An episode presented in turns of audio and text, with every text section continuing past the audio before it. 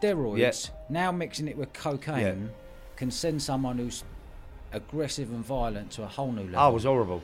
I'd, I'd black out and wouldn't even remember what I'd done. I'd go straight over the top. If I had an hammer or an iron bar or whatever, I would use it and not think nothing of it, yeah. But the violence we was now using was like excessive violence because people started only respecting fear. To us, we was normal, It's like sitting like us sitting here. But to the outside, Yeah. we looked like a pack of Rottweilers, hmm. and we were. Like if one snapped, everyone snapped.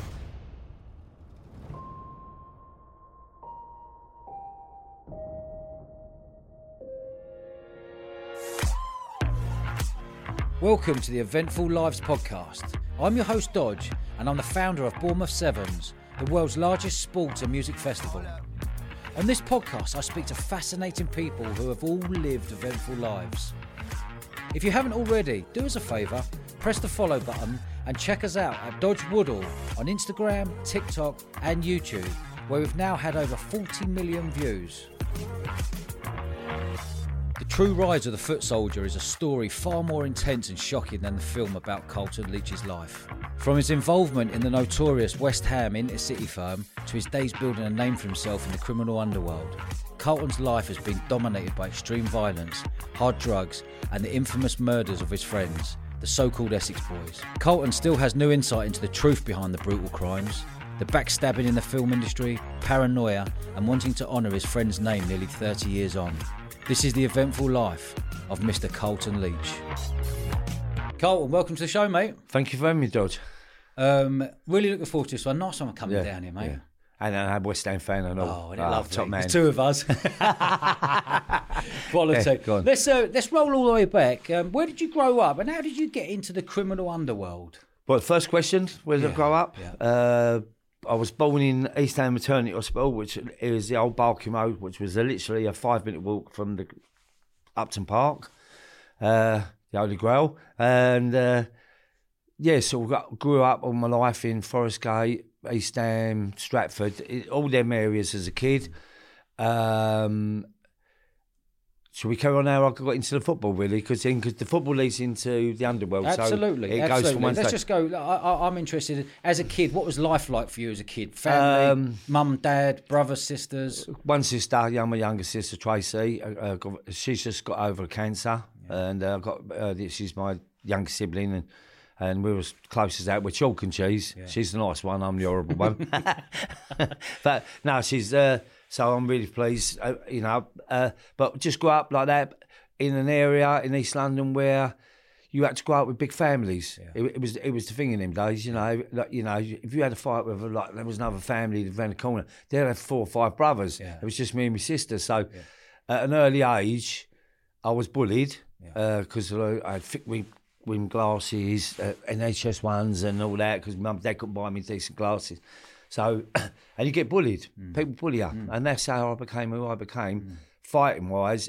From a young age, I had to defend myself and look after my sister because that was the, that was the other thing, and it was at times not a brutal upbringing, but a hard upbringing. It's a tough upbringing. It's Yeah, a tough part it, was, it was an East Yeah. End thing. I mean, you did wrong, you got a beating. yeah, Anything got broke, you got beaten. And it weren't like you get like a backhand. And in them days, it was a belt, it was a shoe, Mm. wooden hanger. But you got you got used to it.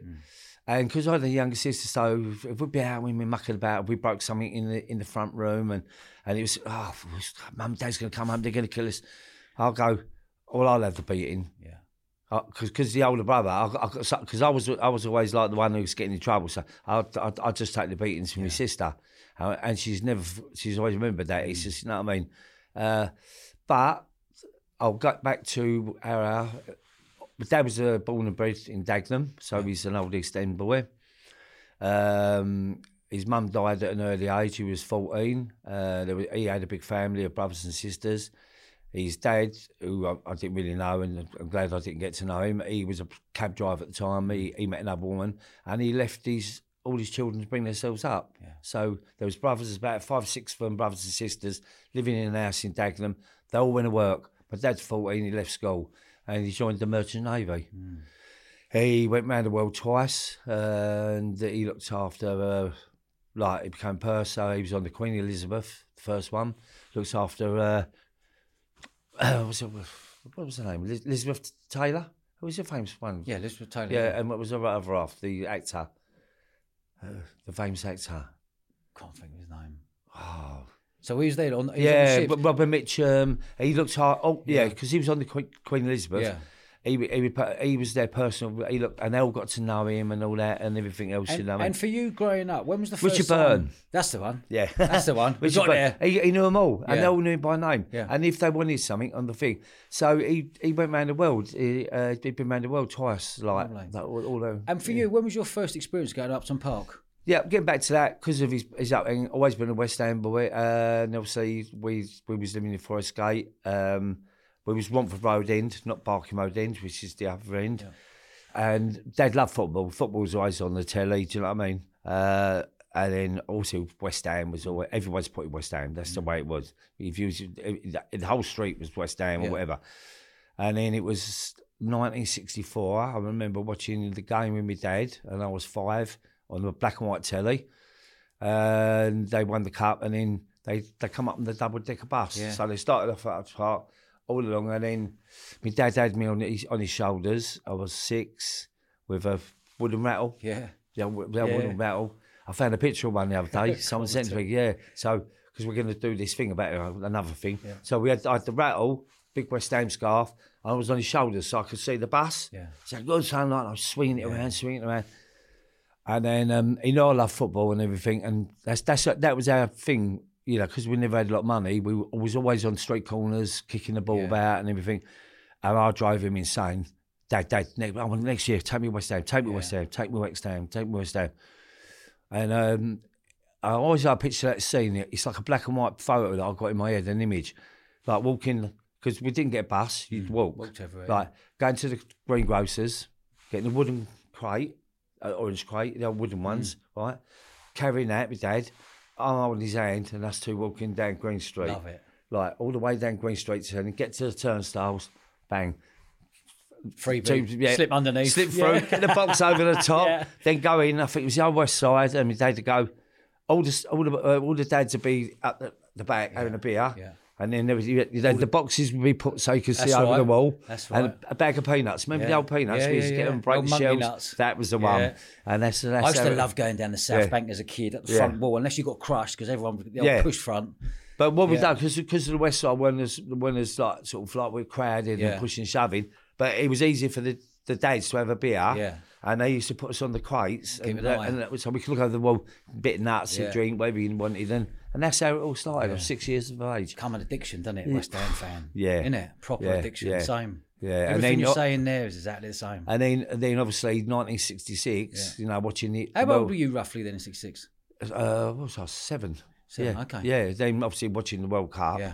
You know, and, and, uh, and like everyone says, West Ham won the World Cup, didn't we? So still, I know we did. We keep talking about that 50 odd years Yeah. later, don't we? It ain't going to change, It is ain't it? gonna be 100 years. Nah. So, uh, but uh, yeah, and and and I just think like then it was on a regular basis. We was going football, football, West Ham, and all that, and. Uh, but all my mum's family, because I didn't really, my mum and my dad's family, my mum's family are from Old Jamaica Road. Yeah. This is this one, right? They're Millwall, Yeah. right? So that's the only nan and granddad I really had. So I actually adored my family from over there. So I spent a lot of time growing up over there and, and my sister. And um, some weeks with West Ham be at home and Millwall might be home. So we go Millwall, the old den. Mm. It's quite funny then, like that. And then I think I got to about, I was about 12, 13, and then you have to start picking Yeah. south or east. And then obviously, as you sort of like, I knew a lot of kids growing up over there as well because I was always over there. A lot of them was from East London, and then then it was like, well, who do you support? You know, who do you support? And I thought, "Look, come on, I'm West Ham. I've always been West Ham, like through and through. My uncle's out of Millwall and all that, and my family. And I thought, no, I'm West Ham. And then I remember someone giving me a dig or something like that, and I thought, right, that's me done now. I ain't going Millwall no more unless I give you a dig. no, but you, do you understand? Yeah. It put it, it pushed me at another level Yeah. where I started wanting to go at 13, 14, like the away games. My dad started taking me for a few away games, like Tottenham away, derbies, and They things were the like. exciting ones, weren't they? The away days. Yeah, yeah. I love the home. Don't get me wrong, the home games are fantastic, but the away days, you Listen, remember all of them. I think Yeah. West Ham are always at their best. They're fans. Yeah. They're fans, Yeah. not so much the football. But I think West Ham fans away Yeah. together, uh, the humour, the the the, the, the, the, the camaraderie, it's the passion, Yeah. and everyone got on. You know, you had the different areas like I can say there'd be Stratford, Canning Town, Custom House, and on the Friday night you'll be all, all over Ilford or different clubs. and they'll be fighting each other. Yeah. Come Saturday morning, like, you brush mates. yourself down, and you'd all be together going to a football game. Yeah. You know, the only the hardest ones to have a relationship in them days, who were the, like the older lot, were the old Mile End, Hmm. and they were they were hardcore. Is that Bill Gardner? Well, Bill started off with them, yeah, Yeah. but then I became Bill's one of Bill's apprentices, Yeah. uh, the, the old TBF in the chicken run and all that. So Bill, he took me sort of on board when I was about sixteen. Hmm. So yeah, I became like under under his wing and all that. What did you see when you were 16? Were you thinking, I want a piece of this? I'm liking, I'm liking what I'm seeing. Well, we started like you know when like like Cass and that, Yeah. and and uh, he, he, was- I met Cass when he was fourteen, and obviously you know, he stood out. He was six foot four, four black man and Yeah. all that. And this is- was a day that there, were, if you had like black supporters, they stood out. They, Yeah. they gave they, they gave you away. Like when we go to Liverpool. Because we had like a big, quite a few black fans, who uh, not being racist, but they were they were they were all called West Ham, and so if we tried to get in and have a row, we always got sussed out. But you know what I mean? Everyone goes about, oh, West Ham were National Front and this and all that. But we weren't. Yeah. We were probably more multicultural than any other club Mm. at that time. You know, listen, a lot of players did get a lot of stick down the old Yeah. the old chicken run, but that was more out of humour. Mm. Do you know what I mean? You know, so but um, yeah, but Bill was sort of uh, the old man, but but Bill was probably my one of the biggest icons of my life. Yeah, yeah, he he was. How would um, you explain to the listeners Bill Gardner? Bill Gardner is one of the hardest men I've ever met. I mean, as a, not a tall merchant, I'm talking about a man that was stands. It doesn't matter the numbers against you. He was just a naturally hard man, and he could have a row. He had a presence about him, and he was always a gentleman. Spoke spoke nice, but he just he was just it was just awesome. I, hmm. You, it, I, I can't put words to describe the man because I think you need to know him to to know to understand him. And I've done a lot like intros into his book and everything, and and even to this day, you know what I mean. Like it's his birthday the other day, and sent everything, but. Bill goes to me, oh, you know, you're a legend because of things I've done. But it, it was the people that, the likes of Bill, that gave me the, the back, I was gonna say the arsehole, to fight in the terraces. Yeah. Like, like that's what gave me that that thing. I thought, I want to be like him. Yeah. I want to have a row like him, respect like him. And wherever we went in the country, everyone knew Bill Yeah. in them days. This is days before mobile phones and and everything and social media and everything. I'm talking about people knew Bill. And that's a fucking big achievement. Yeah, Sorry, is. I'm swearing again. Yeah. right? how, Um, old, how old's Bill now? Is he 70s? I think 70. 70, 71, something like that. Yeah, the other day. I was yeah. at an away game the other day and he was there. He's got this aura about him. People still, yeah. Yeah. I took him up to. We went to Glasgow Rangers friendly beginning Oh, of the season. pre-season now, this season, yeah. And I know all the Glasgow Rangers, and they've got a big, massive West Ham fan. And Bill was up there. I met him at the uh, at Stansted. We got on the plane, and I was I was with all their top boys, like because obviously I've got a big, massive Rangers following, and uh, we was in the Louden, which is their main pub, and people was going up to me, "Can you introduce me to Bill?" Bill, and this is what I'm talking about Rangers top top boys, and they, and they were they was in they just going up shaking his hand, and I remember Bill rang me up next day and he went, "Do you know what?" He said, "Look, he's been everywhere in the world, Yeah. more games than me, he never misses away or home," and he went to me. That has got to be a away game. He said, I've never been, he said, I've never shook so many hands mm. before in my life. That's down to you. He said, like continuously, people wanting to shake my hand, mm. photos. He said, I've never been treated on a level of respect at, by another club at that thing. And I've got all the photos in my phone there. Hmm. I'll show you later. But, but uh, yeah, yeah, it was awesome. Do you know what I mean? What sort of age did you really kick on for you? And you're going, right, I'm really enjoying this violence. I'm getting involved. I'm going to away games. I've got a good group of lads. When did the Well, intercity firm uh, start? The Inter City firm came years later. Yeah. Everyone thinks it just it weren't. It was a TBF, Teddy Bunter firm, which was Bill, Ted and Bunter and all them. And with the old Chicken man days, uh, there was the Mile End. Bill was associated with the Mile End, but then sort of Bill had his own firm, and we we were all in the the uh, obviously the Chicken Run. Uh, but I would say the violent side of it from started going away games and things like when I was 14, 15, but I was just I was still a kid. I wasn't Yeah. like a fighter, like well, yeah, yeah I didn't get involved. I would say from the age of 16, 17, that was when I was fighting hardcore. And yeah. we talking what? Are we talking late seventies, 75. early eighties? Okay. 75 from that Yeah. from that time on, yeah, when when it was getting big, yeah, massive, yeah. And what did it? What did it lead into? Into the eighties? Was it getting naughtier as the years went on? Did you find? Well, it? well, well, yeah, what happened? I would say that there was a. T- I, was- I went from being a hooligan. I would say there was a ten year stretch where I probably missed four games home and away. That's how hardcore. And we had uh, we had this group of we go in vans, cars, the old Mark Two Cortinas and Mark Three, or we did we'd hire transit vans or whatever. And then the, then the trains and and and the ICF come back because of the cheap travel. Yeah. You know those six on sh- the old shuttle carts, the old specials. They were the worst thing ever. But we we when we but West Ham we uh, why we became so sort of I don't know why way we were in the Midlands we had thousands. Yeah. There was just that thing about West Ham going like the Manchesters, the Newcastles, the, the Boroughs, Yeah. Sunderland taking a massive firm. After that, we would if we took 150 or 200, that was it. Like, ooh, you could go, yeah. what But- two hundred that you could rely on? yeah, Okay. yeah. There'd never be no. It would never be like thousands Yeah. like you would the Midlands, like like six, seven thousand fans. From it would be, you know, you might only have like three or four hundred of you. Yeah. But it got to a stage with West Ham, that everyone knew everyone. Hmm. There was all- the West Ham fans from all the country, and we all had nicknames for each other. And we all had our, our positions. It was like military. There was Bill, with Ted, and Bunter. They were the older lot, and then there was us, the younger ones. You know what I mean? And it was our job to like to make like make sure that we were right at the front, and we were all training in the gym like hardcore, and do, I was do- you know even doing martial arts, everything. You know what I mean? And I just all I wanted to do was be one of West Ham's top fighters, Yeah. and that was it. Yeah. And what were the clubs that were, that you used to go up to? Going, I know it's going to be a tasty weekend. Was it the Midlands clubs? Was it the other London clubs? Was it over in Wales? Um, well, to be truthful, the the naughtiest clubs are not were the ones you didn't expect. Yeah, Borough, yeah, because everyone goes Sunderland, massive club. Newcastle, Newcastle, massive yeah. club. Borough, they're a, they're a very poor. I say, oh, Any of the areas where where where they're poor working class people are the worst.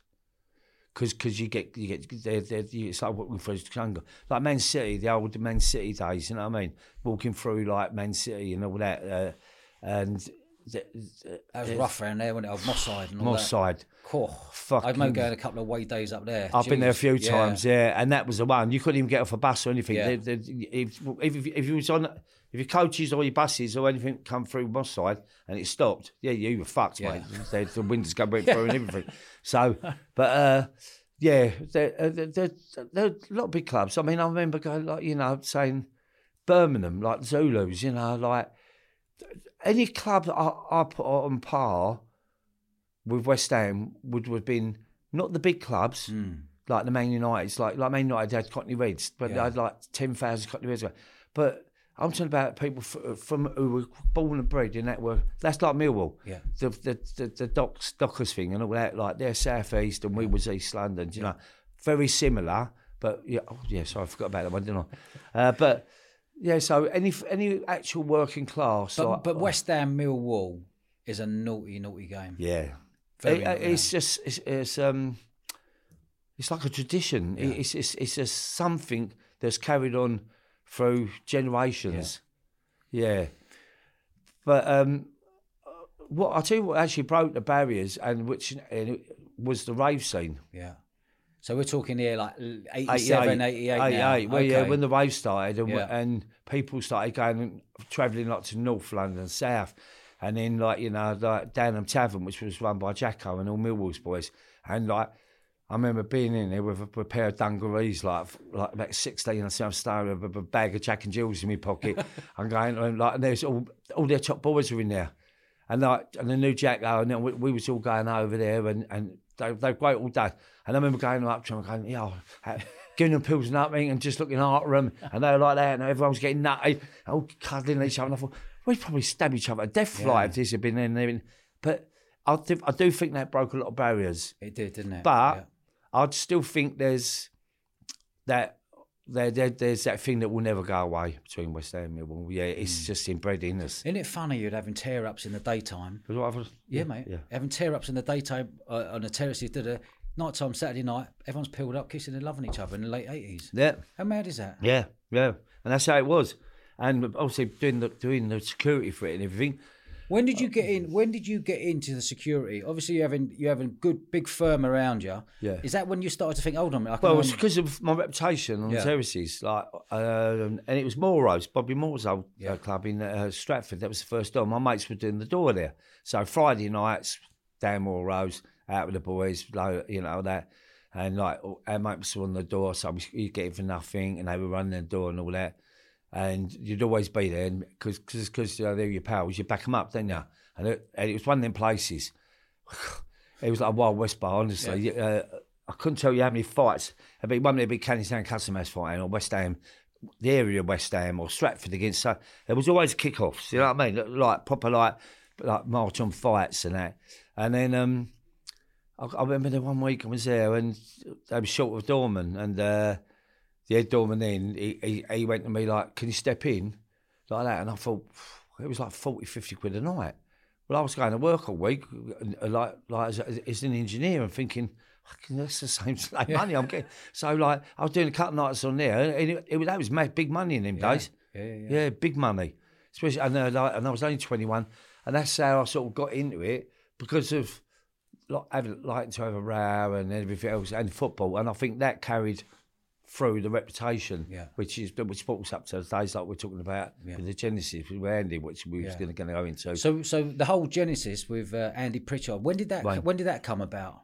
88. Uh, uh, yeah, we, we was we was all doing the doors like all over the place, the stairs. But so you were doing all the nightclubs then, and Andy was doing the warehouse raves. well, they were doing like the smaller stuff when he, Yeah. he was in the reggae stuff. He got into it and Yeah. all that and everything. And then he's Wayne's stepdad, Yeah, um, uh, Colin. He he was like involved with like like security like that.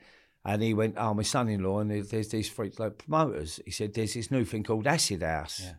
I thought, Acid House? I, was, I was 29, never took a drug in my life, had I? And I thought, have a fag. I, I didn't even booze. I, I was like, I'd do martial arts, Yeah. weights, foot, play football. That's all I ever did. Um, and I thought, like that, and I went, yeah. And we were still wearing Dickie Bows, the black, Yeah. all the suits and everything. And I'm thinking, I went, we've got a rave to do this weekend. But what we do, we'll, we'll work the club first, all right? When you finish, we're, we're, we're going to go to a warehouse and it'll be like one, two o'clock in the morning. Like, I went, but we've all, like, no, I said, that's when it starts. And I'm thinking, a warehouse? well, you know, I thought, a warehouse, I thought, we want to move, move carpets. Yeah, I, yeah. don't, I don't know. And it, that's how it come about. And we all turned up, they went, what, what, what, what do we wear? They went casual clothes. Mm. So because we were West Ham fans, a lot of us, the old no green bomber flying Bomber jackets, jackets, yeah, the yeah, jeans, yeah. trainers, you know, whatever. And so we sort of kept to that Lonsdale t-shirts at the time. Mm. 'Cause we, we, that's how we were. Uh, so we had our own little sort of uniform, if you know what I mean. 'Cause we kept to that sort of like So the rules changed really because when you were a doorman on a door in a club, like you said, a bit of a dicky bow, Yeah, black jacket, yeah, looking all yeah, the part, all- and all yeah. of a sudden whip that off, Yeah. bomber jacket on. Let's go to a rave from midnight to nine a.m. The country would never have seen that before. no, no. from so, midnight to nine a.m. Yeah. Everyone peeled up. Yeah. Five thousand people. and like uh, and I, and I went on. I remember going there and, and looking at all these people, and I could see like all from different areas. This is what I was going back to. There was like there was a black fella, Muskie boxer, there poplar. There was this one and that, and I went and I was going like, like the boys. I was going. Like, I mean, pal Dave Goldie and that. I was going. I went. It's going to kick off here. Yeah. I went. They, don't even get on. They don't get on. They don't get on. I said they're, they're all like, like they just don't mix. And they're in this warehouse, and they're just everyone's walking past. And I look, I'm, I'm looking at them, I'm trying to like analyse it. And I like, what do you think? What's the matter with them all? Oh, Carl, and everyone's hugging and kissing and all that. This is in days when blokes didn't kiss each other. Yeah. Or hug. Or rug, yeah. Yeah, yeah, yeah. You, get, you get the handshake. You know, what I mean, and it, it'd have to be a stern handshake. Whoever crushed each other's hands, they, they was the better handshake, uh, if you know what I mean. So, or the size of you. Yeah. It was very man, man, like especially East End. It was Yeah. very man, man, Masculine, yeah, yeah. masculine. Yeah, yeah, yeah. Everything was masculine. Do you know what I mean? And and it- and then you look in and you think this is this is a world of where the masculinity's dropped and everyone's like hugging, kissing, Yeah. and going. I'm looking at these blokes telling each other they love each other. Yeah. Like you, like you never done that, did you? Like you know, you're your best mate. You know what I mean? I, I love you like a brother. Yeah. Or there, there was that saying. You know what I mean? You know, you know, I love you like because you me babe. But you never ever sort of went up and went, "Fucking love you." Yeah, love. fucking love you without being homosexual or something. Do you know what I mean? But I don't. I just it, so I had to analyse it. I was sitting like that. I and Muskie was walking past, and we was having a chat, and I went, I went, he went, all right, Carl, all right, mate. And, and then I'm looking, go, I said, we was doing the front door at the time uh, because we'd like move around. There was Yeah. a big, like about 12, 13 of us. So, so we'd take, and I went to him, I mean, what the? I said, what are you on? What are you on? What, what, what's the matter with everyone? He went, we're on Ease, ecstasy. He went to Kelly's. They were the first Yeah, ones. Yeah, I yeah, yeah. went, Kelly's? I went, what's a Kelly? I, I didn't have a clue. He went, he went, he's rushing out of his head. He went to me, he went, look, have one of these. And I went, it's like a little, little, little brown thing, whatever, I can't remember the colour, it beige or whatever. And I went, what do I, like, yes, what do I just take? He went, don't take another one. He said, just break a bit off and have half. He went, he said, like, wait, he went, he went, you'll be, he said, you'll be fucked. He said, like, so I looked at Dave like that and I went, I thought, what do you mean? Got to have a go at this. And I like, and Dave's like a, karate champion, Dave Gold. He's like six foot four, and I'm sort of five foot nine. So I was just, he's gone, I've done like that. So I was sitting there, but like, I could hear the music going in the background, and I'm thinking, oh, and I went, you feel all right? And I went, yeah, yeah, fucking, did you got anything off this? Like that, and I thought, like that, and I was just thinking, like, oh, I was getting all hot and pringly, my ears the back, and it was, and I thought, fucking, I was not getting hot in here, innit? And I was just thinking, like, I could see the people going, on, and I thought, I want to go in there. It was like the music was going. There was this hand coming out the like the, from the warehouse pulling me in. So I just said, "Oh, can we?" I said, "Dave, should we slip in there like that?" And he went, "He went, yeah, yeah." So, so I've got to cut the other boys because we we sort of like the first to take them. So cut the other boys swapped over with us. So they had because they were really good journalists. They had strobes yeah. like, going off like, the, the, the yeah. floor, the black yeah. and white, all that. And the strobes were worse. Mm. There was lasers everywhere, mm. smoke. Honestly, the boys were they were brilliant. So we walked in, and it was the bit, the first bit of, like, of this dance floor in this old warehouse. It was all like different sections, and it was the strobes.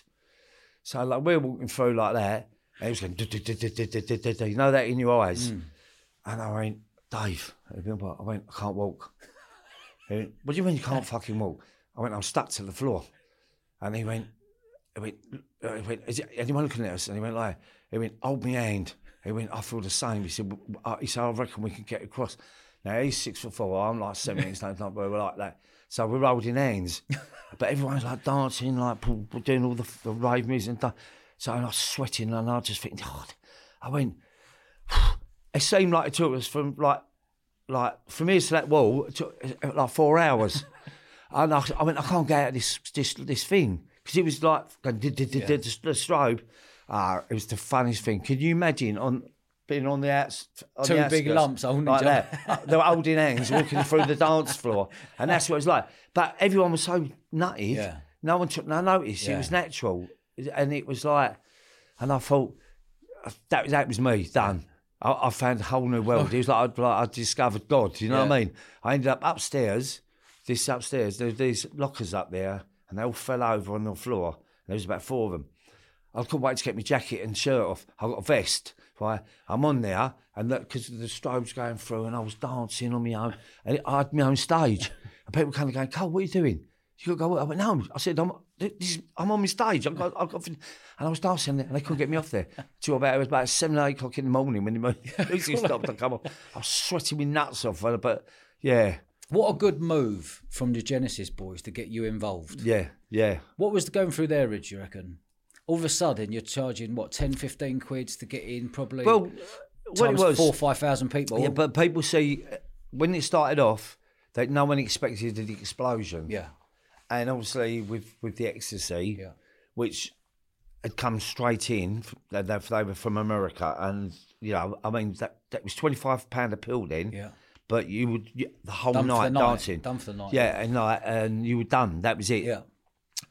And obviously, it's the same old thing. You get little little herberts in. There's panos on the door, innit? Yeah. All the all the drinks. That's I'm, I'm telling you, back in the day, you, you paid a pound for a bottle of water that big, Yeah. but it stands you in 10p. Yeah. Do you get me? And there's probably refills as well. Yeah, you know, but no, uh, that- but that's it. Was cans, yeah. there was no, no booze. All the cans, like that, that there was fortunes to be made just in the drinks, Yeah. all the cold drinks. Obviously, the pills. I never really see the boys get involved in that because they earned their money like through on the doors. But you know, but the, the cash was coming in, flying in, flying in, like ten, twenties, or whatever it cost, and it got bigger and bigger. So, and I think other little firms were, were, were trying to make a move on them, Yeah. and um, obviously because of Co- Colin and that Wayne's stepdad and everything. He, he went like he said, "What do we do? Like like use the boys, like the West Ham boys, the ICF, because we like obviously our reputations Mm. and everything." And yeah, so it it just worked well. How many men did you pick? Did you set- you set up G Force there? What Was G, it G was it G Force? uh, Echoes? No, you set up your, firm. What was your firm called? Well, we no, we never. You, was there a name? Wasn't there a name? Well, we, like- no, there was a name people give us. Yeah, it was, we did have like a nickname like that, Yeah. something like that. But it was more of just a nickname. Yeah, okay. But we were like West Ham. We'd all we're all mates and twelve-handed, yeah, yeah, lads, 12, all lumped, all lumped yeah, up. Yeah, black and white as yeah. well. Okay. That was important. Yeah, And all what? 16, 15, 16, 17, 18 stone. yeah, some bigger. Yeah, Yeah. yeah, all steroided So up. you, yeah. yeah, So there's twelve men that Yeah. Andy could rely on. Yeah. Andy and Wayne could rely on. and we're talking about like in events of like three, four, six, five, six thousand people, Yeah. and just us 12, Yeah. 13 of us, whatever. Like that, that was the whole security of the night. yeah. Like we walked through, but, everyone got to know us. Do you know what I mean? It was like you know, um, Where was when was the move? You're thinking, hold on a minute. These boys are getting five thousand people in. They're paying us to be there from twelve till nine in the morning. Well, know what they when, done? When was when was the point we went? Hold on a minute. How's about give us a cut of the door? well, th- this was this was the thing. They was earning money. We were, get, we were getting good wages. Yeah. Like we, we was like, I can't even remember. Sometimes like from was going from fifty pounds a night, hypothetically, say getting three or four hundred. Yeah. For, Proper, proper for- money. yeah, which was 80s. massive Yeah, money, all right? Yeah. And then all of a sudden they went, well, what about we do a deal? That we got us and, and you be the quarter partner. Yeah. So you got the three three promoters, and then the fourth lot is yours, and then you get whatever that comes through that door, you carve that up Yeah. amongst yourselves. Do you remember the names of the men of your tight bunch? Yeah, yeah, all of them. Yeah. Yeah, because me and Andy, we we sat on um for his last bit of um his last holiday. Yeah. we was we had the laptop. I was going around his house and we were running through it, and we, and we would write. And we was doing the Genesis thing when we would like the names and every yeah Bringing every single one of them. Yeah, every single one of them. Yeah. And what was your movement after that then? Was there ever was it more and more promoters were coming on the scene? Were you looking at those promoters saying we want the door of this? No, we was happy with Genesis, but Genesis had so many, so much jealousy, and and people started grasping them, and everyone wanted a bit of Genesis, Yeah. or to be Genesis. And don't get me wrong, some great things, you know, like you know, uh, Rain Dance, the uh, Sunrise. Rain Dance was later. Sunrise, Tony Court's later left. He was involved in Genesis. He went off and done his own thing. But he was he, he was getting aircraft hangers like with, with 10, 12 thousand. But now they were putting like fairs and things. It was just getting bigger and bigger. And the whole thing, biology, like the, uh, the and, and the uh, you know, it just expanded. It, like I was doing the M25, all the raves on the fields and all that. You know, uh, it was so powerful. But Genesis, because of the originality of Genesis, and they start, they did start it off, and and their DJ lineup, and they were so good. A lot of people bubbled them. That's Yeah. how I looked at it. A lot of people put things in to stop the like grassed up. Same with the locations, because that was the biggest thing. Yeah. No one knew the locations, and if someone got a thing, and all of a sudden we get to a location and set up. So, but once cause it's like anything, get a warehouse, you're in there, generators are in there, everything. Yeah. You get a thousand people in there. They in them days, the, the police can get you out. They'd have to wait till five, six, seven in the morning, Yeah. eight till you finish, Yeah. and then by then there's four thousand people in there. Do you know what I mean? They wouldn't come through the door Yeah. until the laws changed. So, but they people were tipping off now the old bill that we were going to a thing, and that's what happened. And there was a lot of like, yeah, a lot, lot What, backstabbing. what was what was it like going to a field knowing that a last minute call, it's been in that field, there's the party. How were the lads promoting it? How were the lads promoting it? Say Last minute, there's the call. Was it was it the pirate radio stations coming at the last? Was they about They- yeah, yeah, they were just starting, off, but Starting, yeah. weren't. It was more like the flies. They, they, they, they've people just knew where to go. Because there was no mobile phones, right? Nah, nah, Yeah, nothing. It would be like phone boxes or just like there'd be Someone a would meeting tell place. someone- yeah. yeah, two weeks before they go go to this car park. Yeah. Right, and there might be 300, 400 cars with five people in there, like waiting to go, Yeah. get get the word to go to wherever. Because sometimes they go, they go to a warehouse, but get in it, and it, if it didn't take off, they'd have to go break in another place or get in another gaff and get uh, as a backup. So, do you know what I mean? It was amazing Mm. to move that many people about. And what about the doors for you? Where were you working the doors after that? Like in the nineties, early nineties to ninety five. What was what was what was your world in that five year period? Well, we started in the Paradise Club. Uh, I became head doorman at Ministry of Sound from 1990 for a year. I had that for 18 months. We were working, a lot of the rave scene went into the clubs Yeah. because the laws changed and, and everything else. So it affected quite a lot. So you worked, you still, you might get a private big raves, but they, they started to die out yeah. the bigger clubs now were coming in, That's like, like the ministries and the Paradise Club was the first 24 hour club. Angel Club Isn't. UK in Wandsworth. Yeah. That, yeah, that was yeah. the other one. Yeah, Yeah. which Tony had. I helped him supply. He had my doorman there. We had the Paradise Club, the first 24 hour club before Ministry, right? Which used to be the gay, mixed with gay. and Then they changed it into all different levels. And, and and obviously then that's where it moved into. You know what I mean? Because you couldn't do the raves anymore, Mm. right? Like the licensing and the, and they they brought uh, uh, any law to stop it. You know what So I mean? when you were getting in the clubs, you were taking over the door. You had your firms there in the different clubs. Were you then thinking, "Hold on, a minute, I need to be serving up in these clubs"? we weren't serving up. You weren't. No, no. The one- one thing he didn't do is because it was two on top. Like it's like anything. There's the it's called the balance of power in that. Yeah. Right.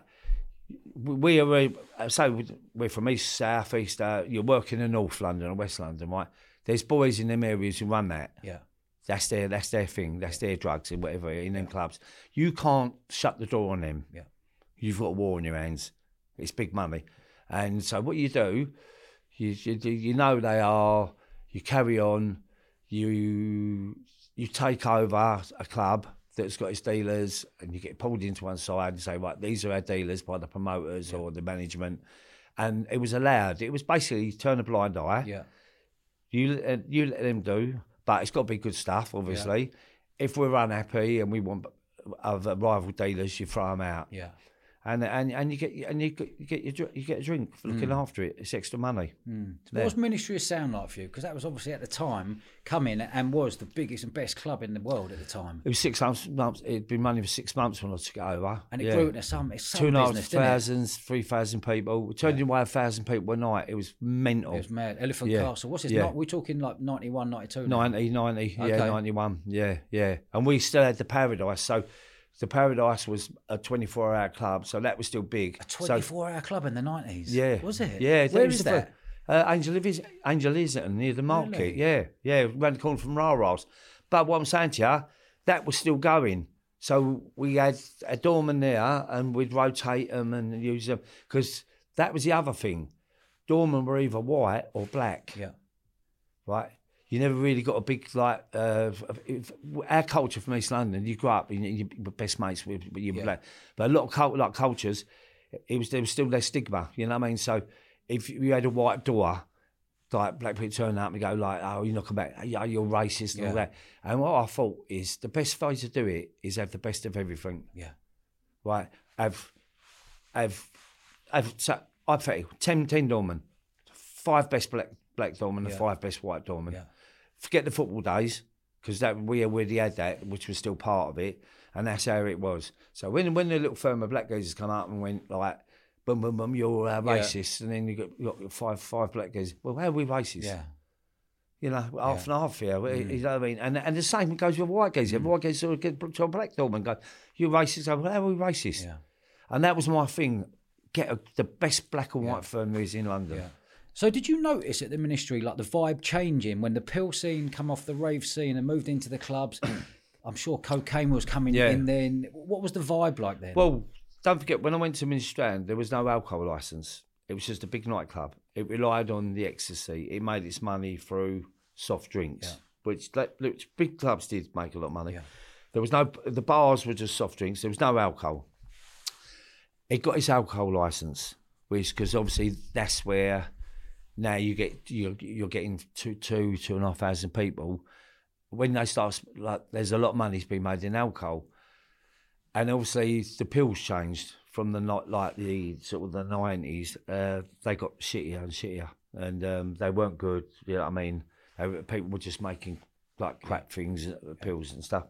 Uh, so I think with the alcohol, it brought more cocaine onto the scene, and um, there would seem to be a lot more cocaine going flying around. And um, and I think, like ourselves, like we'd go, like I never did coke. We, we, I'd go and have a pill, but you can't work on a pill. Can't, you no, can't. no. You can't be that person. Yeah. Like you've got, you've got to have a bit of authority. Yeah. And um, and that's what I used to do, like have a bit of pill and all that keep me awake because we was doing like, don't forget the like twenty four hours paradise. You had uh, ministry of sound, twelve hours, eighteen hours, like parties and going through, and the the, the end, I thought, you know, we started doing coke to keep us awake. Mm. So was that was cocaine new to you as well? Obviously, you said you were 29 until you didn't touch a drug. Um, you found pills. And yeah. Now, now we're No, that at, was you know, uh, cocaine wasn't new to me, as in I knew of cocaine. Yeah, it just wasn't your drug of choice. No, because where I my background, Yeah. Working class people couldn't afford cocaine. It was only the rich. Yeah.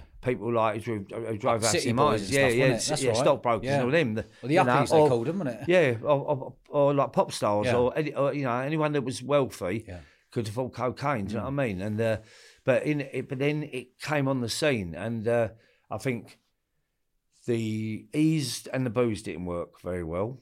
There was a reaction. Do you know what I mean? They, the, the best thing about the ease was obviously not al- non-alcoholic, 'cause the, the buzz of them. Uh, and it, you could feel that vibe change. Yeah. The, the attitude, the violence, and and the coke and everything. Well, we all know what you know. We've all, I mean, and so I also rather than, I, I didn't take amphetamines. I, I hated speed or anything like that. So I would take cocaine to keep me awake. But then you got the dealers now, uh, different dealers working in, and they're like they go, "All right, Cole, yeah, give you a couple of raps, like see you through the night." You know what I mean? Just to allow them to go in there and Yeah, just Okay. like that, and then you then you start getting getting an habit, and then Mm. you know you do a rap, do that thing, and uh, it's you know, I wouldn't think of doing nothing like three, four raps a night. Really? Yeah, but over the course of the night, just Yeah. keep me going, go out, have a pinch, keep me keep myself going, and that, and that's how I stayed awake. Uh, And were you But- what sort of size? Were you, what sort of size were you then on the doors? 16 and a half, up. 70 saying, yeah, ro- 16 or boys, something. yeah, so steroids. mixing steroids, Yeah. now mixing it with cocaine, can send someone who's aggressive and violent to a whole new level. I was horrible. Uh, yeah, if if I've clipped, I went black. It, it was like I was I was taking these things called Napolon fifties. I stopped taking them. I'd, I'd black out and wouldn't even remember what I'd done. what if someone, someone. What if someone just annoyed If you? I like, yeah, if I if I, I'd, I'd go straight over the top, like with with with, whether I, I, I if I had an hammer or an iron bar or whatever, I would use it and not Really? think nothing of it. Yeah, and I'm not really. I'm a violent person because because violence is my is my you know it's it's it's my, it's my commodity. It's, it's got it's earned me money for years, and obviously football violence is a bit. But the violence we was now using was like excessive violence because people started only respecting fear because with, with, when people on cocaine and, and alcohol, they're a bit more bullshit, aren't they? They're braver. yeah. But So you mix that with steroids as well. Yeah, yeah. That's like a triple whammy. We'd, we'd be in, we'd be like in the paradise or be in Mr. We'd go at like two, three o'clock in the morning, and we'd be jabbing up with um, Sustanon and, and all that, and doing, doing jabs in like what like- jack? What jacking up, putting roids yeah, in while yeah, you're working? Yeah, yeah, yeah. I don't even know why I did it. We weren't even training, but Was the- was anyone there educating you about steroids to say you can't do this, or was it all just like whack it in, see what happens, train, No, it get bigger and stronger? Yeah, yeah. Because there was nothing on the internet, wasn't it? Internet, was there? Uh, we the steroids we, we would buy from Spain. They, you know, like you could go over the buy them over the counter in them days. Go on holiday, come back with with a suitcase full of steroids. Uh, yeah, no, we no one even said don't take that man. Yeah. It was it was ridiculous. I mean, it was like a competition. Now we're all like bulldogs. We're all like that. Yeah. you know what I mean, and growling and everything. And to us, we was normal. It's like sitting, it's like us sitting here. But to the outside, Yeah. we looked like a pack of Rottweilers. Mm. Do you get me? And we were, we acted like that a lot of time because, like, if one snapped, everyone snapped, and we were just like, God, we was taking so much steroids. We, we, it, was excessive because Give me, give me an example of what how much sort of steroids you were taking at the time.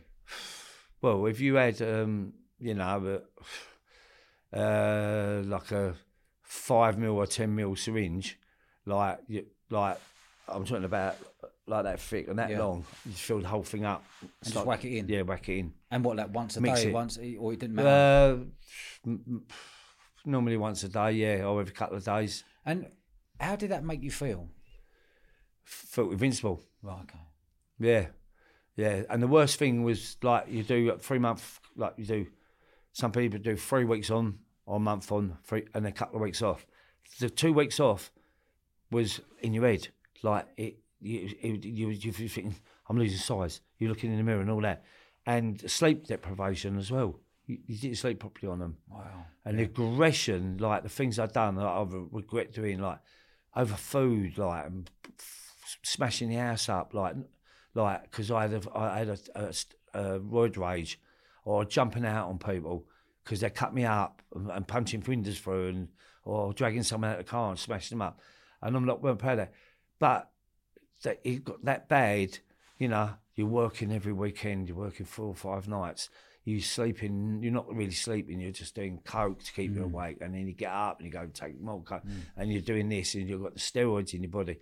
It weren't a good combination. And I remember So- back then, my old man had a boozer in London, and he was the first one to bring the the late eighties. It was the it was the biggest roided man you could have, and if he lost a fight that weekend, he'd get more different blokes in. Yeah. that's how it was back then. Yeah, yeah. It's just, but really, th- the most dangerous people I met in my life probably didn't even take roids. Yeah, because you took roids didn't, didn't mean you could have a fight. Yeah. like, like you know what I mean. I Like, and you were slower, you was cumbersome, but you look the part. Yeah. it's all about the image, wasn't it? You know, if if if so, I think you, you walked up to me and you're the doorman, you think if I looked at him now and he was on the door and he went to me, you can't come in. Hmm. I'd be more worried about him. yeah. because he says I think He knows something. martial He's got arts. something, He's he? got something Yeah, special. He's yeah. got something a little bit tasty about Yeah. him, you know. But now, if I looked at a geezer like twenty four stone of steroids, and he went like this, come to the door to me, I won't give a monkey's Yeah. thing about him. I'll last just go bang, bang, bang. seconds, You know yeah. what I mean? Stick one up his ribs and be gone. Yeah. You know, because I know it slows you down, and you like that. But don't get me wrong.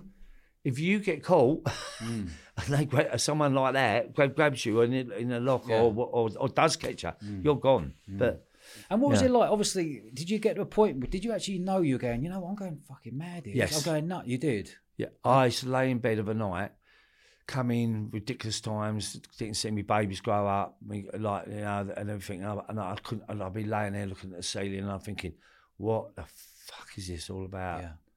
What are you doing, Carlton?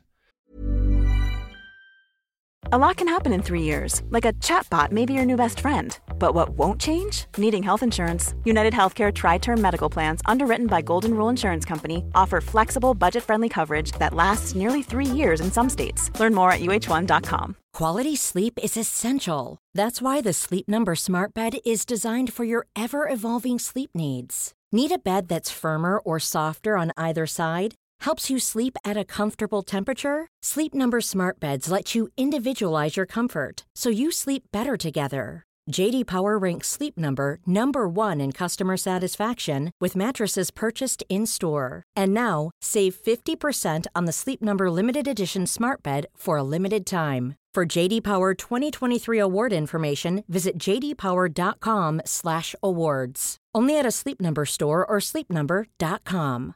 Hi, I'm Daniel, founder of Pretty Litter. Cats and cat owners deserve better than any old fashioned litter. That's why I teamed up with scientists and veterinarians to create Pretty Litter. Its innovative crystal formula has superior odor control and weighs up to 80% less than clay litter. Pretty Litter even monitors health by changing colors to help detect early signs of potential illness. It's the world's smartest kitty litter. Go to prettylitter.com and use code ACAST for 20% off your first order and a free cat toy. Terms and conditions apply. See site for details. Because like there was a oh, know inside me I know like the the, the, the nice side and and then I started like having this good cop, bad cop, like you know, like the devil and the, and the angel, and it become like that for me. And I started arguing, like you get the paranoia, and I didn't want to be that person. Yeah. I wanted to, like I thought my, my, my kids, I wanted them to come in and say, Dad, Dad, Dad, run up and pick them up. And I was coming at nine, ten o'clock in the morning, go, leave off, shut up, and go in the bed, Yeah. sleeping, eating, and then go back out again. Yeah. They didn't deserve all that. How many kids did you have when you were working the doors at the time? Well, How many kids you to- got in total? Six. Nah, nah, eight. Have you got eight kids? Yeah. I've had ten. Yeah, yeah, but I've, the oldest one I've never seen. One died, so I've got eight. Yeah, I've got twelve grandchildren. Nice. Yeah, and I'm only twenty-eight. Tell me about that period there. You Yeah. mentioned you mentioned Tony Tucker. You Yeah. said he had the club in Club UK there. How did Yeah. you meet? When's the first time you met Tony? well, we we both grew up in Forest Gate. Uh, it's the funniest thing, and he's cut his own. And do you know when you're growing up as a kid, you hear you hear a name like I went to Forest Gate. He went to like Sandham Secondary School, and then I went to Stratford Grammar. So in the areas, someone go, Tony Tucker was a name because it, ri- it rhymed. Yeah. It's like Tommy Tucker. Yeah. You never. There's certain names you forget, like me. Yeah. That's half my problem. Carlton. And they go, well, Carlton, white Carlton, because everyone thinks I'm Yeah, black. I'm not. You know what I mean? Uh, but cause, that's because I was born in Forest Gate. no, but what I'm saying, no, but it's a name that sticks with you, so it makes you distinctive. Yeah. And like like Carlton is it's an unusual name for a white person, especially in the fifties. Mm. Yeah. Everyone was Dave, John, Bill, William, or whatever, Arthur, James, but Tony Tucker was one of the ones. Well, Tony Tucker, he, I I remember his name growing up, and then years later, I mean, I heard he was like Essex. He was doing the thing and all that. No, no thing. I mean, we used to go down the um, Epping Country Club on a Sunday night when they had the pool parties. Yeah. remember the pool outside, and it was all the doormen who worked had their it was their weekend off. That'd be the night out Yeah. before the jungle, and then you'd all be round the pool like at your nut and everything, and then he'd be over one side looking over, not like Yeah. that, Yeah. but just laughing, and I'll be with all my lot, and then I just don't know why, and I just said, uh, either someone said. Have you have you met Tony and that? And I went, no, I've heard of him. I mean, I've heard of you.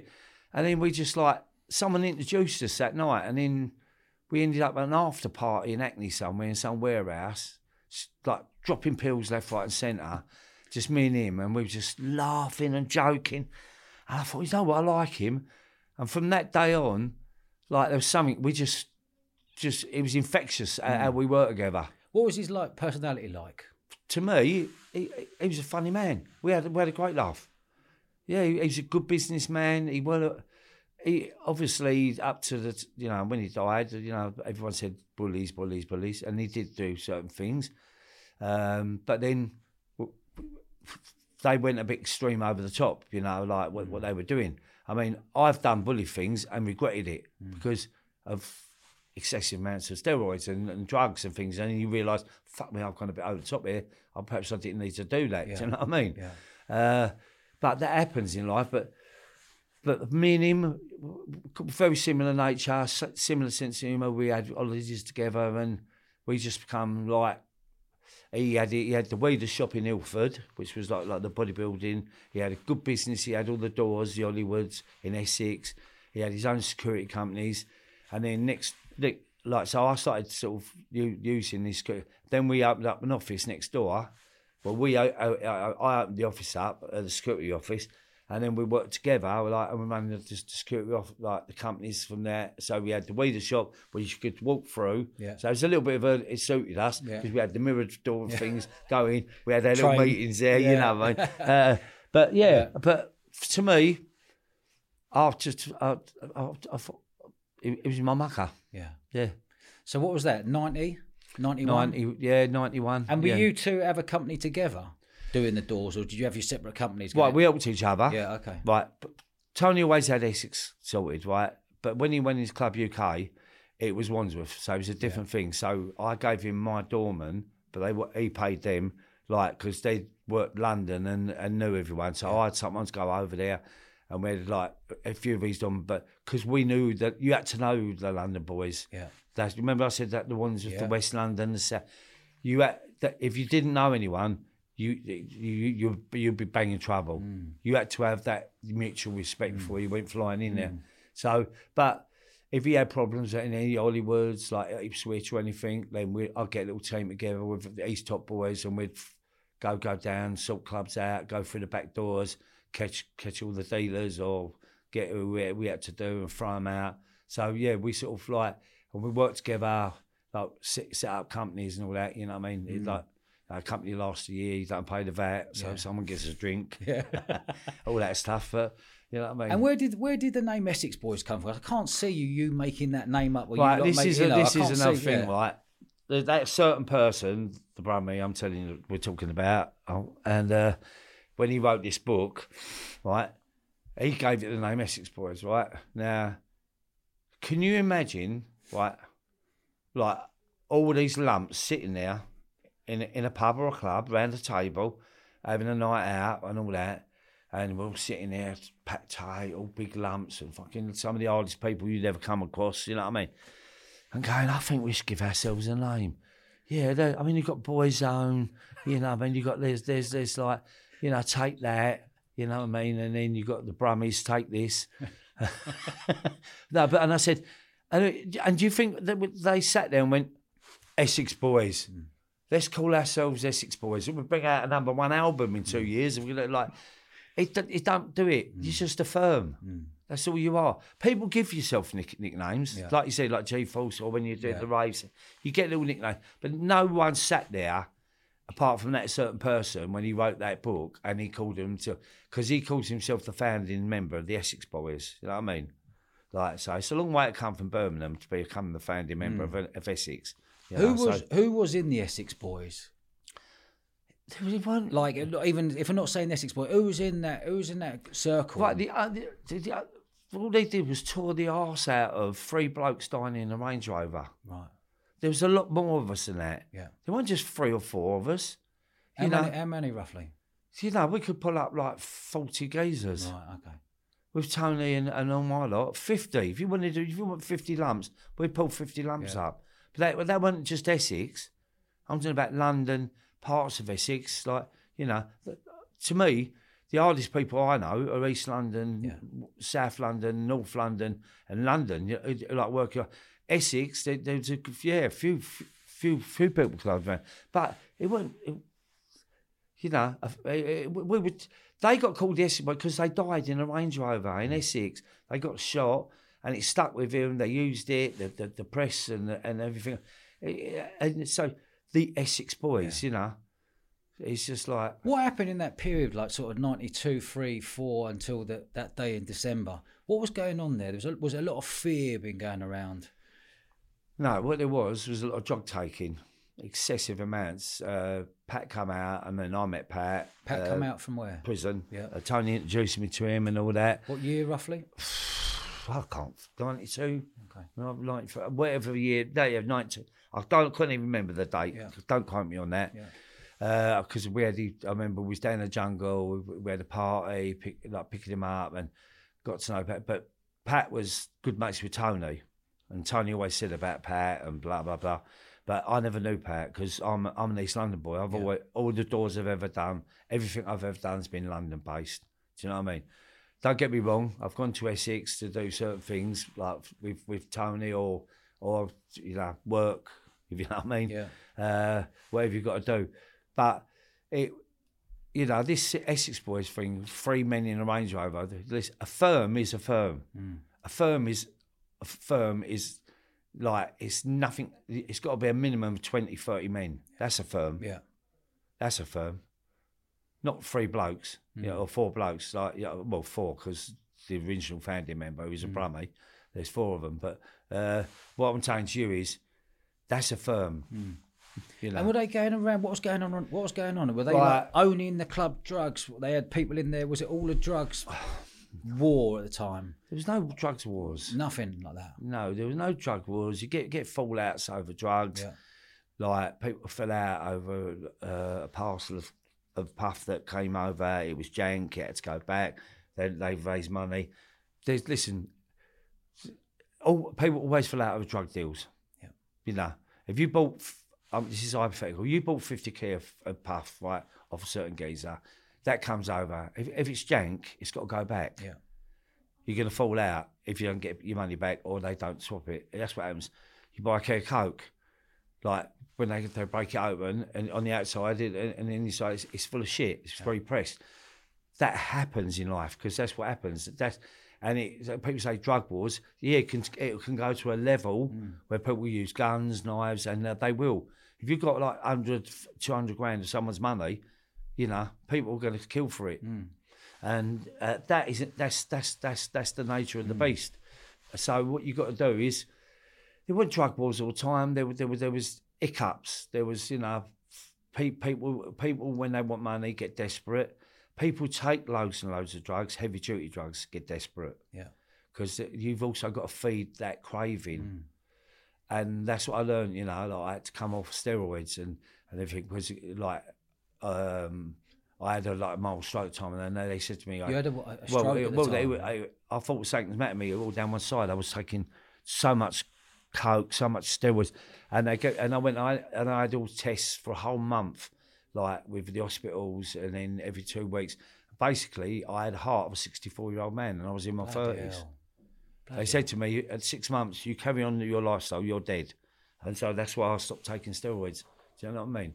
Uh, I did start, carry on with, with taking drugs and things like the, the, the coke and that, but uh, it was the steroids that, that was. Did you sense anything?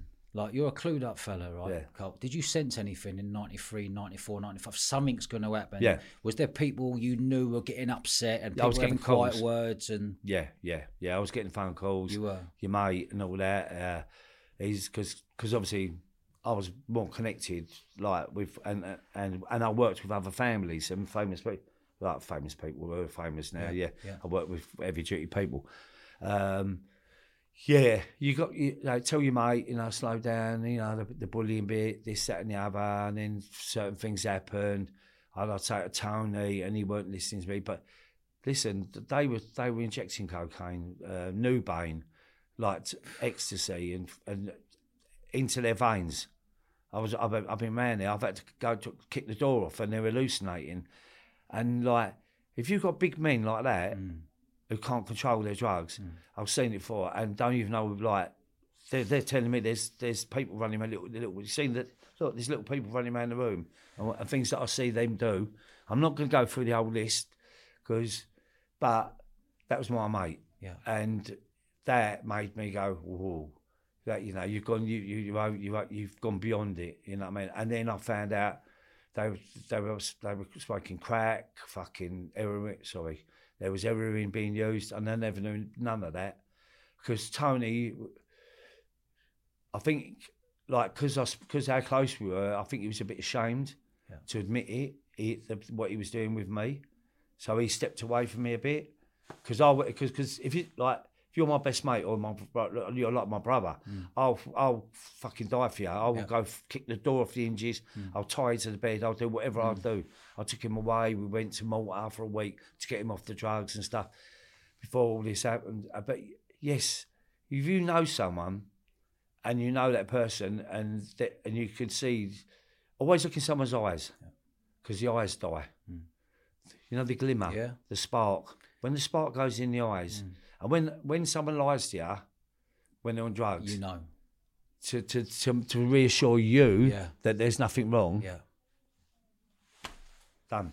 You've lost that person. Hmm. And that's basically what happened. Did you know at the time something was going to happen? like, were you obviously seeing the levels they were going to and the rumours that were going around? Did you think, like, I need to do, were you at a point where you're going, I need to step away from this and step back? Well, uh, yeah, no, because I had a couple of arguments with them. I disagreed with what they were doing. I don't do the bully. See, I I, I was bullied as a kid. Yeah. Like, I mean, proper bullied, smashed up. You know what I mean? I had to fight. You know what I mean? Like, I'd go to school and break my glasses and throw them because I didn't want to get bullied Yeah. because of the way I looked. Yeah. And then, like, I took, because I was used to have good ideas as a kid. So I, I, I, I was brought up in the East End. Um, and But the thing is, I fought the older boys and then I, and then and I get up and get up. But when you're used to pain, you can, like, it's, it's, it, it all the winners, all the best fighters are people that can take a good Yeah. Fresh Threshold, isn't it? Not the ones Yeah. who can just give a right hander. Yeah. Because they're mostly bullies. You, you see most bullies, right? They'll go bang, bang, bang. Well, yeah. But if that if they get a dig back and they go, oh, like that, and that's like world champions. Yeah. unbeatable world champions. Mm. As soon as they get their first right hander or put on their ass, they're fucked. They lose their title. When you said when you said bullying, they were bullying. Give me an example of what sort of bullying. doing the wrong things, you know, like excessive things, like, you know, like mental torture, you could say, you know, um, taking things off people or, you know, threatening people, you know. There's, there's all forms of bullying. You can just, you can threaten people and terrorise people. That's bullying. Yeah. You know, you don't have to keep beating people, or you can go and take someone off it. Oh, right, you, I'll take that off you. Do you understand? Yeah. And they can't do nothing about it. And I'm not, it's a, I'm not going to go through every single thing because there's no mm. point. You know what I mm. mean? We could, I'll sit here for. But what I'm saying to you is, that's what I, you know, Yeah. they overstepped the mark, mm. and I'm gutted because obviously I lost my pal, but it was inevitable. Sooner or later, something would happen. Yeah. And you were fully aware of that. Of course, Yeah. because that's the world I lived in. Yeah. You know, you live by the sword, you die by the sword. And I, I think being from East London and uh, a different, a more heavier background, underworld connections, you see more and you know the rules and that. But I think Essex at the time was more of a playground. Yeah. There was, uh, you know, there was there was a few hard people, people there, but I think, you know, when you start stepping stepping on the bigger toes, Yeah. they, they won't suffer it. Yeah. Yeah. Where were you on that fatal morning in 1995 December? Uh, I I was with, I was with my mistress. Mistress. what were you, what I was I had a safe house, a little night, and the mistress, yeah.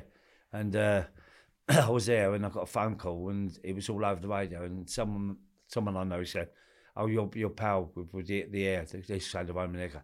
He went, oh, he, "He's one of them geezers dead." I went, "Nah, he ain't dead." He went, "It's all over the radio," and I turned the radio, and it was like every like three men found in the Range Rover, three men around. And then I tried ringing him, his house phone, his mobiles. I left messages on his uh, which on the answer machine, which you see in the film. Then I got hold of little Andy, who my mistress's younger brother, who worked for Tony, and I, I got him to go round there. And, and obviously, when he was round there, like his missus at the time, Anna, opened the door, and the police turned out, and there was all screaming and everything. And then I knew he was dead. I just laid on, like, well, well I was like, I mean, what I say, my mistress, I was just laid on the bed and broke my heart, cried my eyes out. Hmm. I'm, I'm, I'm a man, you know what I mean? I, was, I lost someone I love, hmm. you know? did you know they were going on that meet that morning? Yeah. Yeah. Yeah. And did you think anything of it, or No. did you think it was just another meet? No, no, because there, there was a lot of secrecy going on, and um, the person they went to meet who arranged it all, I knew all about it because Tony said, "Oh, did you want to go and all that? We're just going to do a dummy run and all that, but you'll get the car." But I was on, I think, two murder inquiries at the time in, in London, like due to doorman fighting, where people died in club scenes, Yeah. and I and obviously they were my doorman, so I was I was quite a bit under the under the radar. And I went, nah, I said, Tony, listen, I- they went all over me like a rash at the moment, the other people. I said, so uh, it's no good. And and uh, and to be true, really, honestly, I didn't really want to go on the meet. Yeah. It was it weren't my thing. It was their thing they were doing. They they were going to rob someone, and I don't. I'm not a robber. Do you know what I mean? I don't do the thing, but I understand why because they had the ump with the geezer and whatever the principle. So really, I wouldn't have. I, I didn't want to go anyway. But I, if Tony had said to me, "Come, we got to meet a little firm," have my back, I would have gone Yeah. but it was a meet in the early hours of the morning and everything. So I knew what was going on and everything else. So do you know who killed Tate, Tucker, and Rolfe that day? No, I get this asked. I, I travel the country, I do audiences, and I will swear on my dad's ashes, and I, uh, my grandchild, I don't know what take. I do not know who pulled the trigger. When I say that, I don't know who actually killed them. I know how they got there. I know who took them there, and everything else. But, uh, but I don't know who actually killed them. And that's the truth. Yeah. And it's probably better that I don't know that because I think I would have, have walked around the last 20 odd years like vengeful and wanting to have an event. You like and that and and then my family would have lost me and they- and I got, got involved in something. And obviously the reason they got killed weren't because it was over a fucking card game or or, or someone's banged someone else's old woman or something like that. it was that it was in the air. It was it was something was going to happen. Yeah, definitely. How were you? We're talking about uh, group of lads, 20, 30, 40, whatever it may be. How were you personally after the death of this? What went on for you? Paranoid as fuck. Didn't trust anybody because I knew that the fellow who took him down there knew him and they, they weren't tooled up. They trusted him. And then after that, I thought, because my name was always random, am I next? Yeah. Am I the next one? So I just moved about every six months, little cul-de-sacs, flats, top of the thing, street, all that. Tooled up all the time, sniffing my brains out, wouldn't go anywhere, just see me kids, family. Went for a real paranoia thing. Uh, took me a long while to to get like trust again. I had a couple of people that that, that are very close that I trust, who were like family. Um, but yeah, yeah, you know, to, to get them free down there and kill them stone dead like the way they were, it, it was someone they knew and trusted. You won't get me out at three, four o'clock in the morning with, no tool in the pitch black Yeah. down the fucking farm lane. There's Yeah. no way in a million years I'm sitting there. You know what I mean? Hmm. Like, you know. How was your family around you Uh, after this happened? I think I don't think they can handle it. A lot of them, the, like the anger, the the pain. Um, obviously, my my cocaine. I, was- I, was- I took more and more cocaine. I, I pushed myself to limits, drink and everything. I didn't really give a fuck about anything. I like because you just not that I like lose the will to live, not because I don't know. I just I didn't. I hid myself, hid the pain away from them, but I couldn't hide the pain, if you understand. Yeah. You know, I, I, so they suffered as much as me by mm. me being a prick. Mm. And you weren't staying with the family at the time, like you said, you're in a I move about. You move about, okay. You're moving about, yeah. So you're properly paranoid. You carry him, carry him with you as well, but yeah, I would have something around me, yeah, Yeah. all the time, yeah, just in case. yeah. Were you at a point where you're like, I don't care what happens? Did you lose a point for what if something happens, I'm just going to pull the trigger, do whatever I've got to do? Yeah, Yeah. yeah, yeah. You got, but yeah, Wow. yeah. What was it? How long do you reckon that If, if you don't think like that, is you become that you become another victim. yeah. And you put yourself, you, you, know, your paranoia and, and fear, and everything, that's what keeps you alive. Yeah. The anger and everything else, because you drop any of them things, th- th- them them things, and you you you become weak and you you're, you're vulnerable. And if you think you're still, wow, I go out, trust him, arms round, you're, you're vulnerable. You're on offer, and that's what you. That's, you know, that's How long do you reckon this paranoia lasted for? Do you know what? It went on for a few years. Um, three, four. Yeah, might be four years. Three, three, four years. Got easier. Yeah. Nothing. It doesn't get easier. It got more acceptable because, like the people around me were, I, I, they would that I could still trust them people. So I was all right. Um, and then, but yeah, a long, long while. Like I would say, the the first two to three years of him di- from them dying, yeah, were the worst. Wow. So what? Just drinking? Not all the time. No, no, no, no. Just Were you going out on the streets? Were you always on always on the guard, looking around on the streets when you were going about to see mates, or was it? No, I, the dri- paranoia I, I, I level, remember. like- I remember driving along, and um, I would always have tools in the car, like because didn't trust anyone like that. What, what sort of tools you be carrying? well, not guns, but I'd, Yeah. I'd be told up. You know what I mean? Uh, like unless unless you had to, you know what I mean? But I remember a motorbike pulling up alongside me, and it went like that, and it stopped, and I, it come to thing, and I, straight away my feeling was like it was going to go like that and Yeah. go bang. Yeah. I, I went like that in the car. Yeah. That's what I'm saying to you. That's that's the feeling I had. Or, s- uh, uh, or, a car following me. Hmm. I used to look, you know, or if uh, bikes. I never trusted a bike, you know. And if like a bike never overtook you and it was going uh, like that, and, it, and if it pulled alongside me, my first reaction, I'd, I'd always go like that. In case the window. I- It's just yeah, survival. Hmm. And what were you doing that time? You going back? Oh, oh, obviously, when the paranoia started to ease off, what were you doing for work? Uh, debts, whatever I did. Yeah, yeah. Anything to earn a pound. Yeah, still like security. I'll still do security. Yeah, I'm looking after people. Um, yeah, I'll do. You know, what? I, once I come out of that sort of the thing again and went back on the door, I still move with. with I still had good people around me doing things, the debt collecting or or you know looking after people. So I just got back into the swing of it. Really, you know what I mean. And The way I thought about it, well, Cole, if it, this is how it looks at it, we're all dealt with, dealt with hand Yeah. right? And if, that, if, your card's that hand, and that's your your your hand, and you're going to go, you're going to go.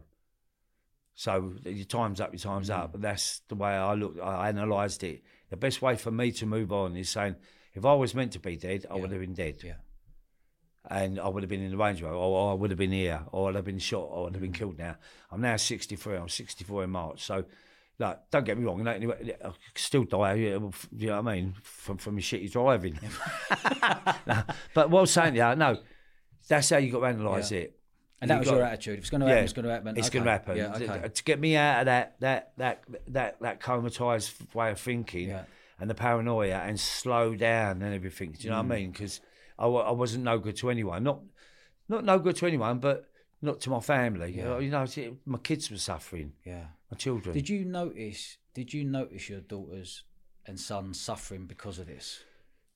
They love me. They idolise me, but they know it, it just as we got older, I became more apologetic. Okay. See, now I've got grandchildren. Like, I don't want them and grandchildren to ever know that I, that I'm I'm this person. Yeah. I want to. I just want to be like. But I always wanted to be grand grand or granddad, whatever whatever they call me. Like the little one calls me grand grand or hello granddad. I love that. Yeah. You know. Is that because you missed out on your kids Yeah. being a dad when Yeah, your kids were yeah, kids? and, and I feel like you're truly yeah. in your grandchildren. and I think they kids. deserve it. But I am trying with my with my kids to. Te- like, I don't. Around the day, I don't tell them I love them. Every time I see them, I kiss them, cuddle them, and I love every single bone in their bodies. Yeah. But I, and I was, and I've, I feel like I let them down, but they won't say no. You didn't let us down. Yeah. We never wanted for anything. Mm. They said we know why you did it. You got to give us things that you never had as a kid so that we always had nice things, whether, but we never had you. Mm. You know, you you you was always out partying, different women, Yeah. different relationships. But if anything we ever needed, they, they always say to me, it was there. Yeah. You know, you would go like if if, if, we needed money, you'd go out that night, and come back with the money, to, so we had it. So, but we, like, and I and I and I still apologise because I did let them down. Mm. Yeah, because you know what I mean. They, they, you know, dad's a bit an important thing. He's a major part of life. That's your protection. You know what I mean. If you can't protect your own kid, that's how I felt a little bit. So, but you know, but I'm in a good place with them now. Yeah, good, yeah. good, good, good. In your twenties and thirties, you've had a mad, mad life. You're coming into your forties now, year two thousand. When did you start thinking about writing the book Muscle, and why? Uh, well, I did um, our bastards with Kate Kray and the documentary, and I was doing doing little bits and pieces. And Kate approached me um, with John Blake, and she said to me, "Why don't you write your own book?" I helped to do our bastards book. I was obviously on the series. Uh, I put a lot of characters in in the book, and uh, she said, "You really," and then I introduced me to John Blake because he was doing all the criminal books in, Yeah. and um, that's how the book come about. And then when we finished the book, um, and I had a brilliant ghostwriter who's dead, Ghost Ready Soul, he's got cancer now, and he died of cancer. Sorry, but I still send my royalties from that book to his family. Lovely.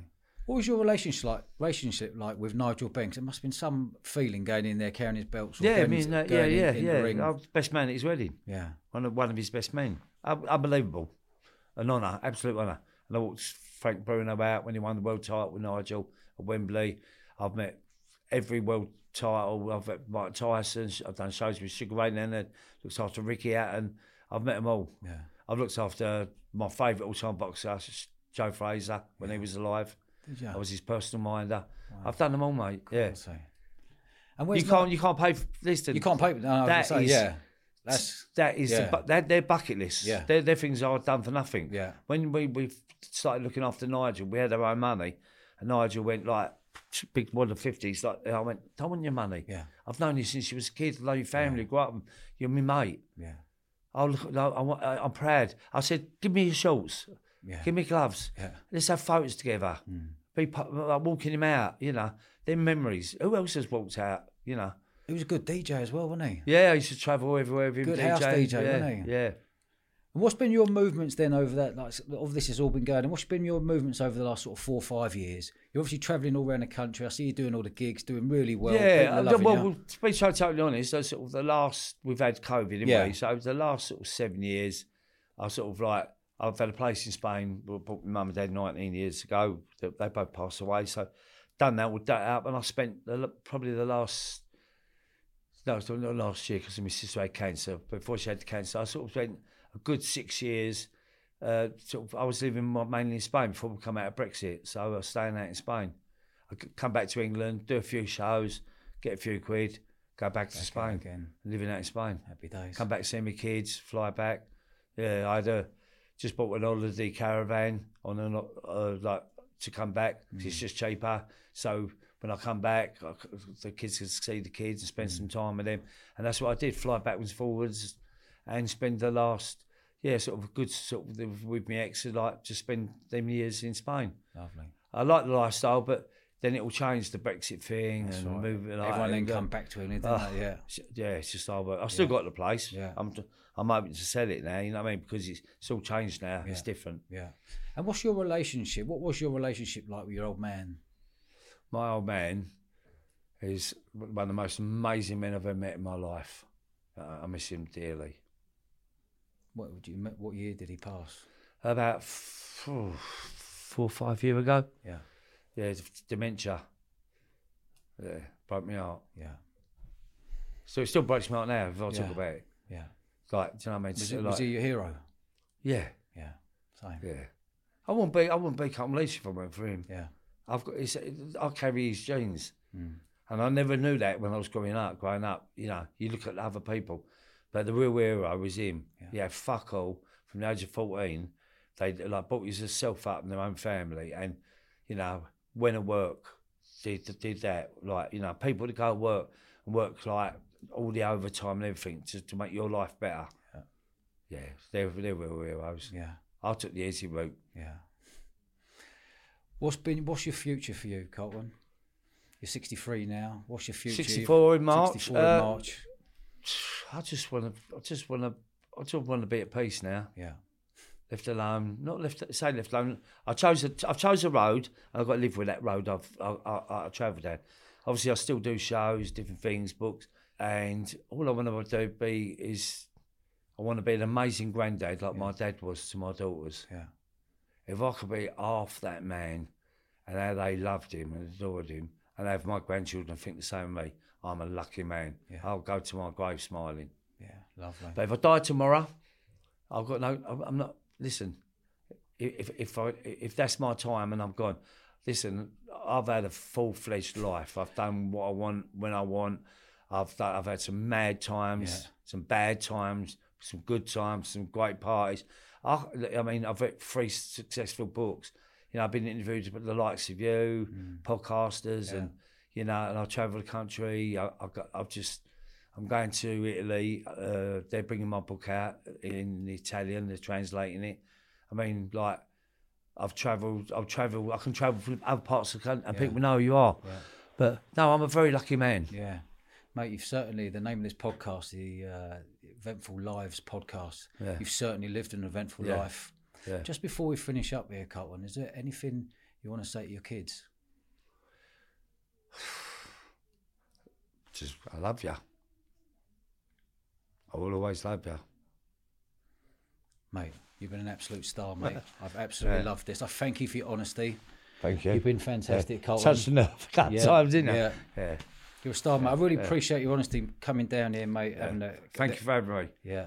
You know, I'm, I'm quite funny with podcasts. I, I get offered about 100, 100 uh, but I've heard about you as well, and I really wanted to do this one because uh, I- you know you've got a good good rep, and you know like I, I, I must get offered twice a week. They contact my social media thing, Yeah. can do a podcast, and this is one that I've wanted to do. You're a good especially man. being an Hammer. Come on, you Irons. Come on, you Irons. Yeah. Let's just go to the FA Cup Let's again. go. I'm going to take you to a game now, haven't We'll I? go. We'll yeah, do it. We're going. We'll do it. Good man, Right. Carlton. Take Thank care, you for mate. having me. I really appreciate Pleasure. it. It's been an absolute honour.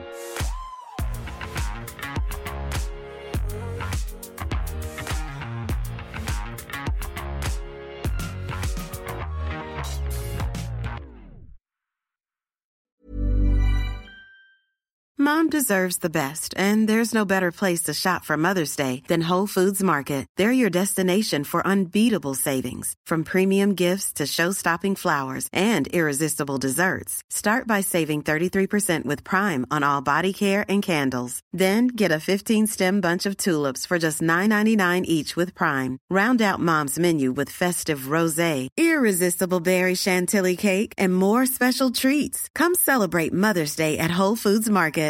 If you're looking for plump lips that last, you need to know about Juvederm lip fillers. With Juvederm Volbella XC and Juvederm Ultra XC, your lip look, whether it's subtle or bold, can last up to one full year with optimal treatment and no additional maintenance. Find a licensed specialist and see if it's right for you at juvederm.com today. That's J U V E D E R M.com. Add fullness to lips in adults over 21 with Juvederm Volbella XC or Juvederm Ultra XC. Do not use if you have severe allergies or a history of severe allergic reactions, or if you're allergic to lidocaine or the proteins used in Juvederm. Tell your doctor if you have a history of scarring or taking medicines that decrease the body's immune response or that can prolong bleeding. Common side effects include injection site redness, swelling, pain, tenderness, firmness, lumps, bumps, bruising, discoloration, or itching. As with all fillers, there's a rare risk of unintentional injection into a blood vessel, which can cause vision abnormalities, blindness, stroke, temporary scabs, or scarring. For full important safety information, visit juvederm.com. Mom deserves the best, and there's no better place to shop for Mother's Day than Whole Foods Market. They're your destination for unbeatable savings, from premium gifts to show-stopping flowers and irresistible desserts. Start by saving 33% with Prime on all body care and candles. Then get a 15-stem bunch of tulips for just $9.99 each with Prime. Round out Mom's menu with festive rosé, irresistible berry chantilly cake, and more special treats. Come celebrate Mother's Day at Whole Foods Market.